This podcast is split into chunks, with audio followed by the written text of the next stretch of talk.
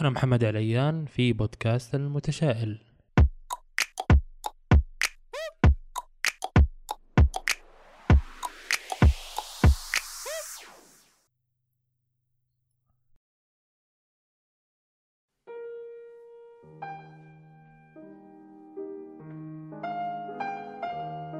سألوا طالبا في الثامنة من عمره عن عاداته الدراسية فأجاب: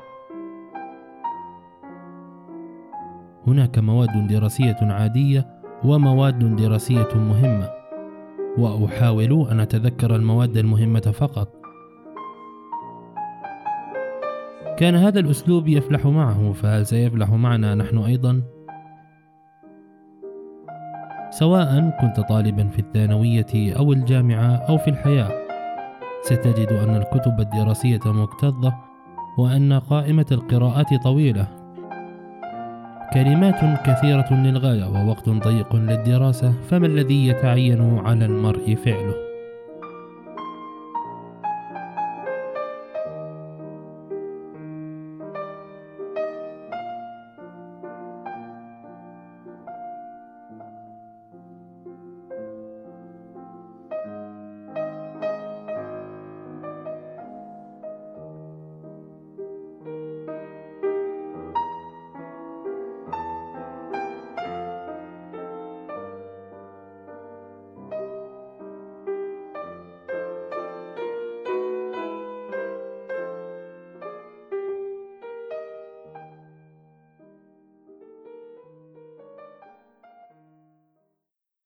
البودكاست في هاي الحلقة عن الأمور التعليمية وعن التحصيل العلمي ورح ندخل شوي في بعض الكتب اللي أعجبتني وخلتني إني أساوي هذا البودكاست. آه، طبعا في البداية الحوار اللي دار بيني وبين أحد أصدقائي المدرسين فبيحكي لي إنه والله آه، أنا مدرس وطال وابني آه، بيعاني من مشكلة في التعليم والسبب إنه ما في عنده تفرغ كونه هو بيدرس آه، في الفترة الصباحية وزوجته أيضا بتعمل. وفي الفترة المسائية يا دوب إنهم يروحوا ويدرسوا الطالب ويركزوا عليه يعني وبعدين بيناموا وبترجع الروتين لنفس ما كان يعني. آه لكن الغريب في الموضوع إنه المشكلة هاي مش بس عند آه زميلي. يعني أنا كثير سمعت من الناس بيحكوا إنه مستوى الطالب في الجيل الحالي في انخفاض. فهل تغير الجيل ولا إيش الأسباب اللي خلت آه، يعني إنهم يشعروا إنه هذا الجيل مش نافع؟ آه، شوفوا هو الموضوع له أكثر من جانب يعني. يعني ممكن إحنا إحنا نحكي إنه أصلا طبيعة المعلم اختلفت الحياة اختلفت أيضا كمان صار في مصاريف والتزامات زيادة عن اللزوم. الأشياء اللي كنا نعتقد زمان إنها كمالية صارت أساسية. فبيضطر المدرس إنه أحيانا يعطي دروس خصوصية يدور على وظيفة ثانية لأنه الراتب ما عاد يكفي. بالنسبة للطلاب في طلاب يعني بسألهم أحيانا من أقاربي ومعارفي بحكي لهم إنه يعني يكون إحنا مثلا أخوك الكبير كان مثلا متفوق أنت ليش هيك معدلك وعلاماتك؟ فكانت الإجابة إنه المدرسة مملة إنه يعني بيدخل على الصف بيشعر كأنه في الثمانينات. هو هذا الكلام مزبوط يعني أنا أتفق معاه فيه آه، ولكن آه، مش بالضرورة نعمم إنه هذا الحكي صح. ولكن من خلال قراءتي لكتاب اسمه تعلومهم. آه هذا الكتاب بيناقش آه معظم يعني جايب لك زي ملخص عن أغلب الأنظمة التعليمية في العالم. فمثلا ملقي الضوء على المنهج التعليمي الياباني وطريقة التدريس. وكنا بنعرف إنه اليابان في بيننا وبينهم فوارق شديدة يعني يعني هم متقدمين بشكل كثير كبير عنا. آه، وخصوصا بعد ما الأستاذ أحمد جقيري ساوى الموسم تبع اليابان أعطانا نظرة مش طبيعية عن اليابان وكيف بيتعاملوا مع الطلاب وكيف بيعاملوه على أساس إنه رجل المستقبل. وما ننسى إنه رواتب المدرسين في اليابان مرتفعة. مش زي المدرسين عندنا في في الوطن العربي للأسف الشديد يعني. آه إنما الكتاب يعني اللي بيحب يطلع عليه فأنا بنصحه فيه آه منهجنا أنا اللي شفته يعني هم كاتبين عن التجربة الأمريكية ومناهج البريطانية والمناهج الفنلندية وفي كاتبين عن المنهج الكوري. إحنا من قراءتي للكتاب اكتشفت يعني أو توضح لي إنه إحنا أكثر شيء بنتبع المنهج البريطاني القديم بحيث إنه الأستاذ بيكون معاه كتاب مختلف عن كتاب الطالب. الأستاذ آه، معاه مثلا أشرطة كاسيت بيكون آه، بسمع الطلاب مثلا الحوارات أو بعض المعلومات هيك بشكل صوتي. هاي الطريقة كانت موجودة في الجيل اللي أنا كنت فيه في جيل الثمانينات. لما درست كان الأستاذ يجيب معاه مثلا خصوصا تبع الإنجليزي كان يجيب معاه المسجل الصغير ويسمعنا فقرات الليسننج في الإنجليزي. لأنه مهم يعني إنك أنت لما تمارس اللغة الإنجليزية إنك تسمع تسمعها من نفس المتحدثين الأصليين في اللغة مش تقتصر فقط على القواعد وحل الأسئلة والأشياء هاي لا أنت بتتحدث اللغة. والإنسان أول ما ينولد أول إشي بيتعلمه هو مهارة الكلام لأنه بيحتك في البيئة اللي معه في والديه في في أقاربه بالاصدقاء اللي بيجوا عندهم يزوروه. فبيظل يسمع الكلام وبعدين بينطلق لسانه بيبدأ يتحدث. آه هذا بالنسبة للمحادثة. فبعدين تيجي مرحلة إنه يكتب ويقرأ. لكن آه الغريب إنه مثلا آه، في الكتاب آه إنه استغربت أنا من المنهج الكوري. صراحة المنهج الكوري كان غريب بعض الشيء وإنه المنهج الكوري بيحكي لك هم في بداية السبعينات كانت كوريا لا شيء يعني ما كان في عندهم هالثقافة لأنهم اليابانيين كل ما صح لهم يروح على كوريا دمروها لحد يعني لدرجة إنهم تركوهم من دون لغة. يعني ما كان عندهم آه، طرق لكتابة اللغة. فإذا بتلاحظ أنت اللغة الكورية طريقة كتابتها مختلفة مثلا عن اليابانية والصينية. اليابانيين هي عبارة عن تطوير للغة الصينية اللي هي كانت تستخدم الرموز اللي اسمها الكانجي. فأخذوا من عندهم آه، آه، شكلوا أحرف جديدة ووضعوها في اللغة. فاللغة اليابانية مكونة من ثلاث أنواع من الكتابة آه، عشان تكتب في اللغة. بينما الكوريين مثلا طريقة دراستهم تقريبا زي طريقتنا بيعتمدوا على الدروس اللي في المدرسة والمدرسة بتفتح لساعات متأخرة في الليل. يعني الطالب مثلا إذا كان عنده ضعف في مادة الرياضيات أو الفيزياء أو الكيمياء أو أي مادة كانت بإمكانه أنه يركب بالباصات الخاصة بالمدرسة ويروح في الفترة المسائية كدروس تقوية. هذا الأسلوب اللي خلاهم إحنا من شايفين النهضة الكورية إشي مش طبيعي في الأجهزة وفي التكنولوجيا وإلى آخره لأنهم تعبوا على حالهم في الفترة السابقة.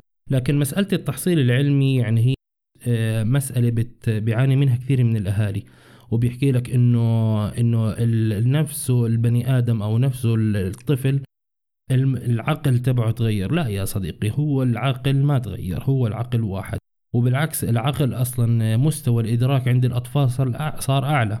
يعني إنت أنا بتذكر أول ما وعيت على الكمبيوتر أو الحاسوب كان في عندي نظام اسمه إم إس دوس. كنت مغرم بهذا النظام وحاب إني أتعلم لأنه كان زميل والدي يشتغل عليه. وكنت أتفرج عليه وهو يطبع الأكواد ويستخدم البرامج وهاي فحكيت إني لازم أتعلم عليه. بعدين جبنا جاب لي والدي آه، جهاز حاسوب من البنك عندهم كانوا لما بدهم يساووا تجديد للأجهزة يعرضوا الأجهزة القديمة على الموظفين إذا في حدا بده يأخذ مثلا الأجهزة يشتريها بمبالغ رمزية يعني. فوالدي والله جاب جهاز. اشتغلت عليه وتعلمت على نظام دوس أول كتاب اشتريته في حياتي كنت في الصف الثاني آه، لدرجة إني صرت أعشق القراءة عشان أتعلم نظام الدوس وهذا اللي خلاني إني آه، أحب مجال الكمبيوتر وتخصصت فيه في في الجامعة يعني. آه، بينما الإشي اللي خلاني أقرأ أو الإشي اللي خلاني إني أحاول إني أتعلم لأني شفت شخص يعني أعجبت فيه وحبيت إني أكمل على دربه وإني أكتشف هذا العالم. آه الآن الجيل اللي إحنا بنشوفه أول ما يصير عمره سنتين ما بتلاقيه إلا صار معاه آيباد وعارف يساوي إيميل وعارف ينزل ألعاب وعارف الجيل هو ذكي. لكن إحنا مش قادرين نستغل المهارة اللي موجودة عنده. أنا بقترح صراحة على كل المدرسين إنه إذا كانت ما المدرسة أو وزارة التعليم ما بتوفر لك الوسائل آه، اللي تشرح عليها بإمكانك إنك تشتريها لأنها صارت بمبالغ تافهة جدا. يعني أنا هذيك اليوم شفت آه، آه، قناة على اليوتيوب بتابعها ابني الصغير اللي هي Saudi Reporters فهاي القناة كان جايب اكتشاف أو اختراع هيك غريب مسميها اختراعات غريبة القناة الحلقة أعتقد. وكان جايب فيها عبارة عن بروجيكتر هذا البروجيكتر إذا مثلا كان سلطته على الجدار أو على حائط بإمكانك إنك تستخدم مزايا التاتش فيه. فتخيل لو مثلا لو كل مدرس اشترى مثلا زي هذا الجهاز سعره تقريبا 100 دولار أو 120 دولار آه، من علي إكسبريس موجود واستفاد منه في الشرح أو في أصلا هو يعني لو لو لو وظف هاي التكنولوجيا البسيطة بإمكانه إنه يكسب قلوب الطلاب ويتفوقوا في المواد. ممكن إنهم آه، لو مثلا آه، راسلوا وزارة التربية والتعليم ما أعتقد إنها تغلط أو ما أعتقد إنهم تحكي لهم يعني إنه لا ما بدنا نجيب هاي الأجهزة. ولكن إحنا دائما التطوير اللي بصير في المناهج دائما إحنا بنعدل بس فقط بنعدل بالمناهج ما بصير آلية لتعديل نفس خامة المدرس لإعطائه آه، الدورات اللازمة علشان يوظف تكنولوجيا المعلومات في توصيل وتسهيل توصيل المعلومة للطلاب نفسهم. إحنا بنلاحظ إنه المدرس أحيانا بيكون هو أغبى من الطلاب.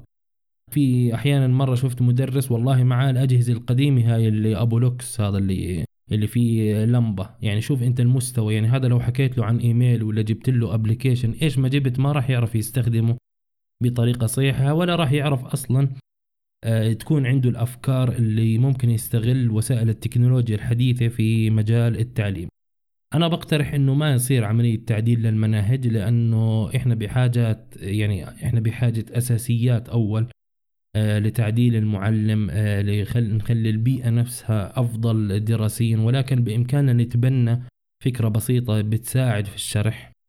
وممكن إنه مثلا لو آه، اشتغلت وزارة التربية والتعليم على نظام الفيديوهات اللي بنشوفه باليوتيوب اللي بيلخص لك مثلا موضوع كبير في خمس دقائق عن طريق اللي بسموها الانفوجرافيك آه، بيدمجوها ببرنامج ال After Effect بيطلع عنا إشي كثير حلو مثلا لو حكوا عن الدروس اللي باخذوها الطلاب الحضارة الإسلامية أو عن الخلفاء الراشدين وضحوا لهم إياها بطريقة بعرض ممتاز هيك ومغري. الطالب بصير عنده نفسية إنه يدرس وإنه يتابع آه، في هذا الموضوع. آه، بالنسبة لموضوع العقل. خلينا نرجع لموضوع العقل. أنا بخصوص العقل اكتشفت وأنا عمري 22 آه، سنة على أبواب التخرج من الشهادة الأولى الجامعية اكتشفت أنه طول فترة حياتي كنت أدرس بطريقة خاطئة. آه، في كتب في كتاب أو مؤلف رائع أنا اشتريت تقريبا معظم كتبه اسمه توني بوزان. طبعا توني بوزان هو أول شخص ألهمني أو أعطاني أنه أنت يا محمد بتدرس بطريقة خطأ ما بتتناسب مع طبيعتك ما بتتناسب مع شخصيتك ومستوى فهمك. الطريقة اللي كنت أدرس عليها الطريقة الكلاسيكية اللي تعلمتها من والدي وكنت أستخدمها في المدرسة اللي هي عن طريق إني أمسك الكتاب أقرأ الدرس مرة ومرتين بعدين أصير أحط ال headlines المهمة مثلا في الدرس بعدين إني أبدأ أحفظ إذا كان الموضوع حفظ.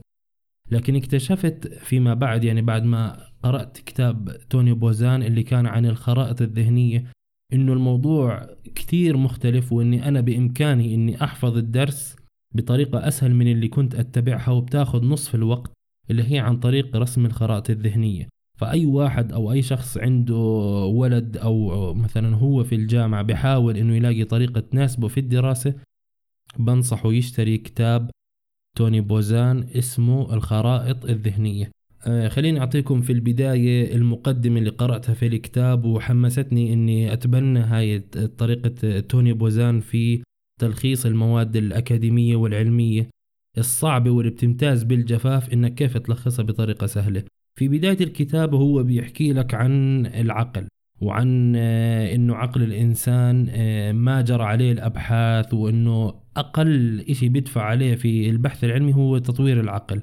آه، فعقل الإنسان بيتطور من تقريبا 500 مليون سنة كما وضح الكاتب وبيحكي لك إنه في آخر 500 سنة بدأنا نكتشف العقل. إلى الآن الأبحاث ما توصلنا إلى أكثر من 90% في تحليل عقل الإنسان وفي كيفية عمله في وظائفه. يعني لسه ما اكتشفنا أسرار العقل الإنسان كامل. وإنما هو بتشتغل في خلايا عصبية فائقة السرعة بتحسب المعادلات والأشياء بأمور يعني في منتهى السرعة والدقة. أذكى كمبيوتر حاليا موجود ما يعني مستحيل يواجه عقل طفل صغير تخيل. انسى انت المواضيع الحسابيه والأمور البرمجية. إحنا بنحكي الأمور البرمجية هاي الشخص دخل على لغة برمجة وكتب برنامج وخلاه ينفذ الأوامر يعني اعطاء التعليمات. في الأمور المحاسبية الكمبيوتر أسرع لكن إحنا اللي وصلنا المعلومة للكمبيوتر أو إحنا اللي علمناه كيف ينشئ المعلومات. ولكن إحنا بنحكي عن الذكاء الاصطناعي اللي موجود حاليا اللي بالمستقبل في ملفات الرؤية اللي بشوفها مثلا 20 30 إنه بيحاولوا يخلوا الذكاء الاصطناعي والروبوتات إنها تشتغل بالأشياء الروتينية زي في خطوط الإنتاج وإلى آخره. هاي الأشياء ممكن إنه نستفيد منها من الروبوت على سبيل المثال. لكن عقل الإنسان آه، بيحكي لك إنه الزمان المفكرين العظام اللي زي أفلاطون وأرسطو كان يعتقدوا إنه عقل الإنسان في معدته. وفي ناس كانوا يعتقدوا إنه في القلب أرسطو وأفلاطون. فتخيل أنت لوين كانت التفكير الانساني يروح. لكن اكتشفوا العلماء إنه يقع في الرأس وكنا عارفين هذا الكلام لأنه المواد اللي بين إيدينا والعلم اللي تطور صار أي طالب يعرف هاي المعلومة. لكن اكتشفوا إنه العقل تكوينته بتتكون من فصين خلينا نحكي أو قسمين الأيمن والأيسر. القسم الأيمن اللي هو المسؤول عن الأمور والخيالات والإبداع والرسم والعزف على الآلات الموسيقية وإلى آخره. أما العقل الأيسر اللي هو المسؤول عن الأنشطة الحسابية والرقمية وإلى آخره. هاي الأمور آه، في ناس كثير بيحكي لك إنه آه، ابني غبي أو كذا. لا يا صديقي هي الموضوع إنه الولد أو الطفل عنده بتكون آه، مهارات أحسن من الثاني هاي موهبة عند كل شخص. مثلا بتلاقي ناس عندهم موهبة الرسم ناس بتلاقي عندهم موهبة الغناء وإلى آخره. أكبر دليل على إنه ابنك مش غبي مثلا ألبرت أينشتاين كاتبين عنه إنه كان بالمدرسة طالب غبي جدا وقذر. آه، حاول إنه يتعلم اللغة الفرنسية ويتعلم الملاحة وإلى آخره. يعني أشياء كثير حطها في حياته إنه يتعلمها ما قدر يساويها. هل هذا لأنه غبي؟ لا. بس لأنه عنده إمكانيات أو عنده قدرات ما خلته إنه يتعلم مثلا اللغة الفرنسية أو يتعلم الملاحة وإلى آخره. مع هيك بالجانب المقابل شوف أنت النظرية النسبية اللي عملها و وكيف غيرت في فهمنا للكون وللأشياء الثانية آه، بالنسبة للناس اللي اشتغلوا على العقلين سوا يعني على القسمين سوا طوروهم. واستغربت أنا إلا لما قرأت كتابه لأني كنت معجب برواية آه، شيفر دافنشي تبعت داني براون. قرأت عن ليوناردو دافنشي نفسه بعد ما انهيت الرواية. فبحكي لك ليوناردو دافنشي هو يعتبر من أكثر الناس اللي استطاعوا أنهم ينموا قسمين العقل الأيمن والأيسر ويشغلوهم بكامل طاقتهم. إنسان مبدع جدا كان. فأبدع في مجال يعني عدة مجالات والله أنا نفسي مش حافظها فبدي أجيب لكم إياها لأني كنت مجهزها على النوت. فبيحكي لك ليوناردو دافنشي أبدع بعدة مجالات. من بينها لأنه استغل قدرات عقله الكاملة آه، الأيمن والأيسر فكان مبدع بالفن النحت العلوم العامة الهندسة المعمارية الميكانيكا علم التشريح الأرصاد الجوية الجيولوجيا والهندسة والطيران. كل هذا الإبداعات والإمكانيات هاي وكان يعرف يعني كان بإمكانه يعزف على أي آلة وترية في أوروبا ويغني الأغاني بشكل عفوي. يعني زي ما بنحكيها ارتجالي يعني أعطيه عود ولا أعطيه مثلا جيتار بيعزف عليه وبيغني لك أغنية آه، تمشي الحال. ولكن يعني إنه بيعرف يستخدم آلة العود مثلا أو آلة الجيتار لو توفرت بين إيديه. هذا بيدل على إنه إحنا مش أغبياء ولا الجيل الحالي الجيل غبي. لا بالعكس الجيل الحالي إحنا ما مش قادرين نفهمه. وعلشان نستوعبه وعلشان نفهمه أنا بنصح الأهالي لأنه إلهم دور كبير أيضا في تحسين مستوى الطلاب أو مستوى أبنائهم لأنه إحنا زمان لما كنا في المدرسة نروح كان والدي يمسكني إيش درست إيش أخذت أعطيني أسمع لك. كان في اهتمام ورقابة عائلية أكثر من اللي قاعد بشوفه في هاي الأيام. هاي الأيام بتلاقي الأم بتشتغل الوالد بيشتغل وبس يروح على البيت الولد ما بيصدقوا هم يخلصوا منه يا إما بيطلعوه يلعب مع أصدقائه في الحارة. يا إما مثلا بربطوه في PlayStation ولا في هاي الألعاب أو بيجيبوا له تليفون ذكي من هذول الأجهزة الذكية بينزلوا له عليها عشرين ألف لعبة وبيحكي له يلا. المهم أشوفك ساكت. طيب آه، أنت بدك إياه يتحسن. أنت بتعطيه مثلا آيباد ولا بتعطيه مثلا تليفون وبدك إياه يتحسن؟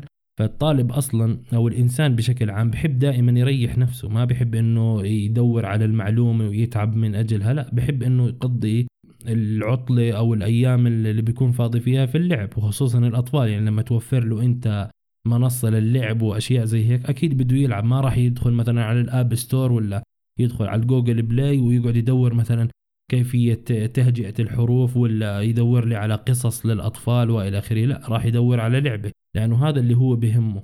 فهي الموضوع بيرجع لكم يا أيها الأهالي. يعني أنتم لازم تمسكوا أولادكم ولازم تدرسوهم.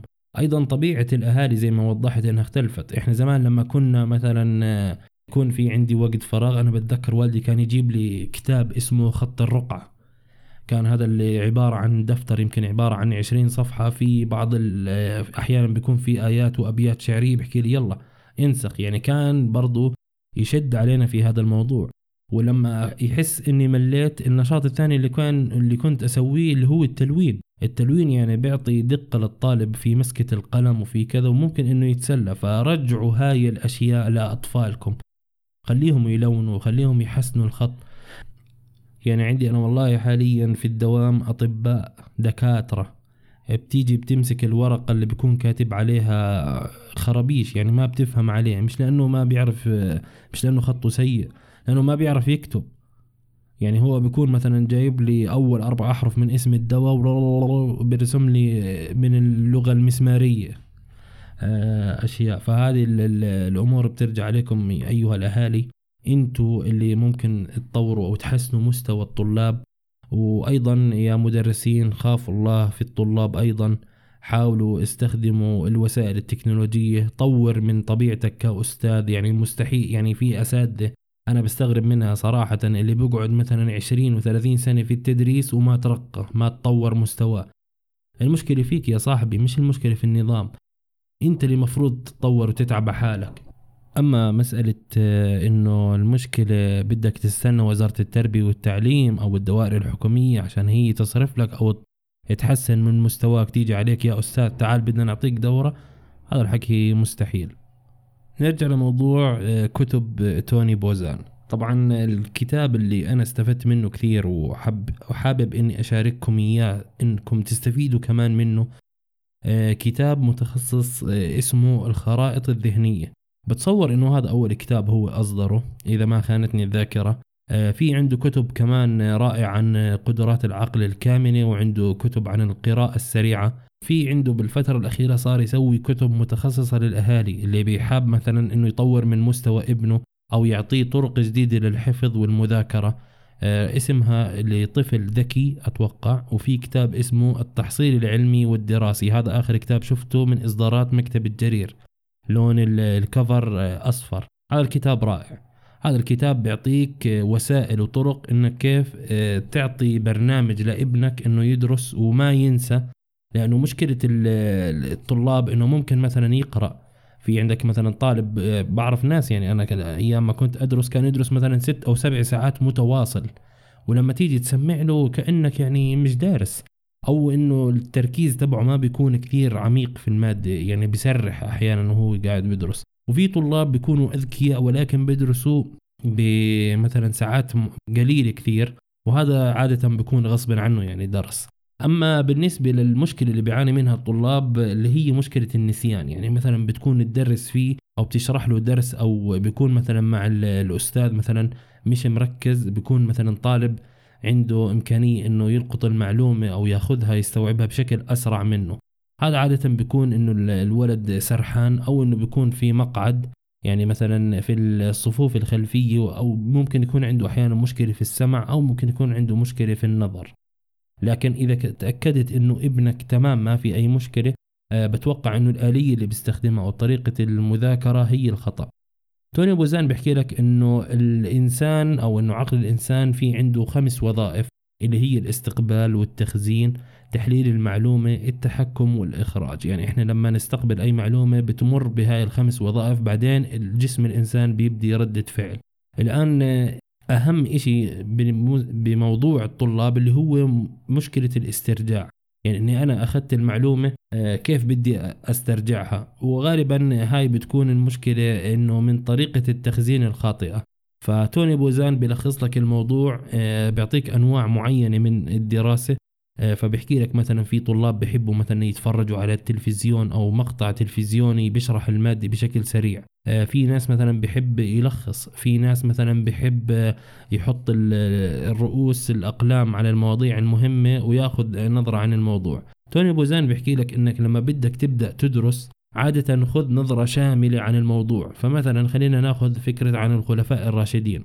يعني مثلا ما تمسك مثلا آه، الصفحة الخاصة بأبو بكر الصديق وتبدأ تحفظ في اسمه ومتى ولد ومتى أسلم وإيش الإنجازات اللي ساوى فيها وإلى آخره. لا أنت مثلا امسك الشابتر كامل تبع الخلفاء الراشدين. اعرف مثلا مين هم الخلفاء الراشدين. عندنا أبو بكر الصديق وعندنا عمر بن الخطاب علي بن أبي طالب وعثمان بن عفان.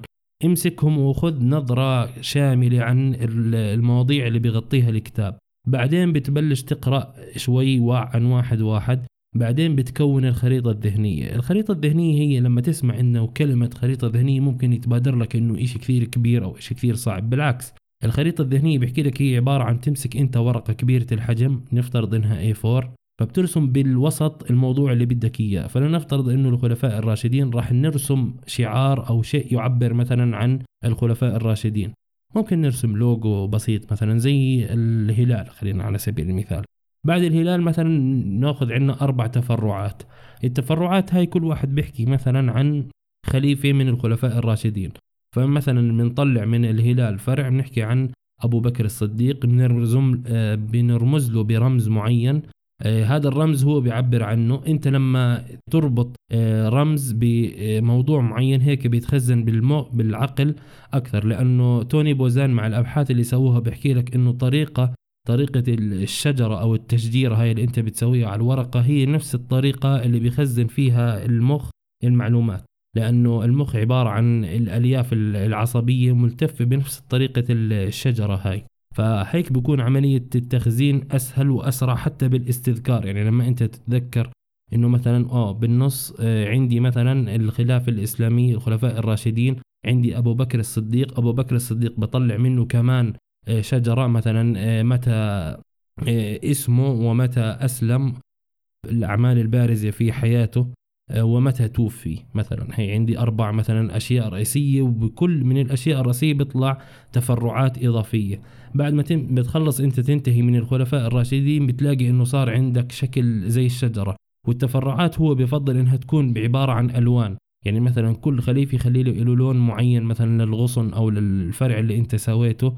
جيب لك علبة ألوان مثلا صغيرة آه 12 لون وابدأ أرسم في هاي الخريطة. الآن لما أنت تيجي تراجع الموضوع بتلاقي الموضوع سهل جدا إنك تتذكره لأنك أنت رسمت كل شغلة خططت كل شيء آه درست أخذت معلومات المهمة في الموضوع الدراسي اللي أنت سويته وربطته بطريقة سهلة بإمكانك أنك تراجعها بثواني بس مجرد تتفرج على الورقة أنت بتتذكر. وحتى لما تكون في الامتحان أنت ممكن عقلك يستحضر هاي الصفحة أو الورقة اللي أنت رسمتها وتبدأ أنت تربط بالخيوط وتجمعها مع بعض وتتذكر في المعلومة.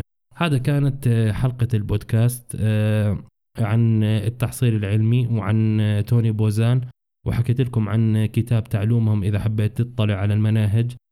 في عندي اقتراح اقترحوا علي أحد الزملاء آه، أحيانا خلينا قصص نجاح يعني وخصوصا من حلقة الميكانيكي. يعني أنا كل اللي سويتهم ثلاث حلقات. فحكى لي يعني اكتب لنا أو خلي جزء من البودكاست في قصص. فأنا فكرت والله إني مثلا أساوي حلقتين في الأسبوع ويكون فيها واحدة بس متخصصة للقصص وممكن إني أخليها قصص للأطفال. لأني والله صراحة هاي الفترة بشوف طبيعة المحتوى اللي بتقدم للأطفال كله قتل. كله عنف كله جرائم كله أشياء يعني ما بعرف الفضائيين الرجال الآليين. كرتون أيام زمان أو الأنمي اللي سميه اللي بدك إياه كان زمان بيتحدث عن أشياء زي الحب الوفاء إنما نكذب. فكان هذا كان انعكاسه أيضا على المجتمع أو على الجيل اللي كان كان في خصال كثير نبيلة يعني. من وراء أفلام الكرتون اللي كنا نتفرج عليها على القنوات الأرضية. فممكن إني أساوي قصص آه، هاي القصص مش ضروري إنك تسمعها لولدك أو لابنك. ممكن إنك أنت تعودهم مثلا إنك كل فترة تحكي لهم قصة آه، نجاح قصة عن آه، مثلا فلان من الناس. والأطفال بطبيعتهم بحبوا القصص وخصوصا قبل النوم. يعني ممكن أنت تجمعهم ويكون في الحوار ودي وهذا بيقوي الروابط العائلية كمان لما يحسوا إنه والدهم والله اليوم بده يعمل لهم قصة مثلا. فهذه الفكرة في بالي وممكن تصدر كل يوم خميس إن شاء الله على بودكاست المتشائل. اللي هون بتنتهي الحلقة وبتمنى يا شباب إنكم تشاركوا البودكاست مع أصدقائكم علشان تشجعوني إني أصير أنزل مواضيع متنوعة مختلفة. فهذا اللي راح أنا بفكر فيه إن شاء الله إنه يكون المستوى أفضل من السابق. أنا سويت ثلاث حلقات وهي عبارة عن تجارب يعني. لسه ما وصلت للي بدي إياه صراحة من هذا البودكاست. ونلتقي بكم الأسبوع القادم إن شاء الله. والسلام عليكم ورحمة الله تعالى وبركاته.